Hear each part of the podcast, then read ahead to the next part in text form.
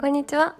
キラーインディアでは私あかりが著書や記録をモットーに日常や読書で学んだことを配信しています。今日もお聞きいただきありがとうございます。皆様いかがお過ごしでしょうか？あの先日ですねちょっと寒くなってきたよっていう話をしたんですけどあのとは言ってもインドフルーツ大国なので あの日本では夏しか食べれないフルーツとかもずっと結構、まあ、食べれるんですよ。でそれがめちゃくちゃ安い。あのインドの値段設定ってすっごい分かりやすくてあのいっぱい取れるものとかインドで取れるものはすごい安いんですね。だけどインポートものとかはめちゃくちゃ高いんですよ。あだからあこれは輸送コストがかかってるんだなとかあこれはあのインポート品で高級なんだなとかめちゃくちゃ分かりやすい値段設定でだからあの輸入品は日本より高いものとかもあるんですよ。アボカドとかね。結構100円とかしたりするんですよ種類によっては。うん。でもこうインドの産のものだとめちゃくちゃ安いので超分かりやすくて。で、まあ、野菜とか果物ってもう体にいいじゃないですか。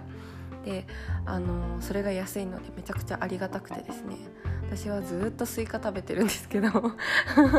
めっちゃ美味しいんですよ。でなんか楕円形なので輪っか？そのまま丸く切ってピザみたいな切り方をして永遠に食べてるおやつなのが最近ハマってるんですけど、うん、あとザクロとかもうすごい安くてあの結構簡単に手に入るのでザクロってこう女性の果実って言われててすごい女性には嬉しい効果がたくさんあるらしいんですよ。私もそれあの最近 調べて知ったんですけどなんかインドの料理だとあのザクロがサラダに入ってたりとかクリームチーズと一緒に食べたりとかヨーグルトと一緒に食べたりとかすごいポピュラーなので最近すごいハマって食べておりまして。フルーツ三昧の日々で ございます。はい。今日はですねあの自己肯定感が低いと可愛いって言えないっていう話をしたいなと思います。なんじゃそりゃという感じですけれども。あのそれがですねと私のまああの可愛い天使のような姪っ子ちゃん甥っ子ちゃんがいるんですけどまあ可愛いんです。めちゃくちゃ可愛いんですけどあの、まあ、甥っ子はまだベイビーなので姪っ子はちょっとこうお話ができるようになってきてよくこう、まあ、日本にいた時に一緒に遊んでてなんか私のことを可愛いって言ってくれるんですよ。でなんかあかりんのお目目キラキラで可愛いねとかあかりんのこれ可愛いねって言ってくれるんですめちゃくちゃあなたが一番可愛いよっていう感じなんですけどあのそれでねすごい私感銘を受けてというか自分がちっちゃい時自分が子供の時あの人に可愛いって私言えなかった気がするなっていうのにすごい気づいたんですよ。うん、今日の話は多分すっごい刺さる人と全く刺さらない人が いると思うんですけどあの私はですね全然人のこと可愛いって言えなかったんです それは多分だって私の方が可愛いって言ってほしいって思ってたからなんかでも私も可愛いしって思って で子供の時。だからなんかこう人にあの朗らかに可愛いとか人のことを褒められなかったんですよ。ずっとね。なんかこうでも私もこうだしとか私も頑張ってるしみたいな。自分も褒めてほしいしがあの前に出てきちゃう。っていうのがずっとあったんです。それはきっとこう自分の中で埋まらない何かがあってだからこう、まあ、それがきっとその後で自己肯定感だったりとかあの自己需要のところであの自分の気持ちが埋まってないから他人をあのヘルシーな気持ちで褒めれないっていうのがあったなって気づいたんですけど私の姪っ子はあの2歳で人のことを褒めれるんだなっていうのが思ってすごい感動したんですね。なんかきっと彼女の中でなんかでも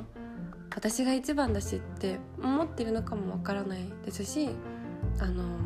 まあ、こう彼女の世界があるとも思うんですけどそれをこう言え言えるってすごいなってめちゃめちゃ 私はあの親バカながら親バカおばおばばかながらに感動しまして、うん、こう人のことを褒めるのってすごくすごくこうヘルシーな気持ちで。でなかなかねちょ人間なので、まあ、嫉妬が入ったり羨ましいってなったり私の方が褒めてほしいってなったりとかすると思うんですけどそれってこう自分の中のものが埋まってないとなんか人が褒められてるだけで自分が褒められてない気がしちゃうとかなんか私が認められてない気がしちゃうとかなんかすり減った気持ちになっちゃったりとかするんですよね。それってこうあの自分のところのあの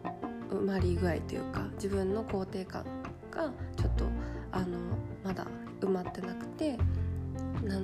意外がってした気持ちが出てきちゃうっていうのが結構こう指標になるなって思ってて、まあ、女性は特にねこう可愛いって大事じゃないですか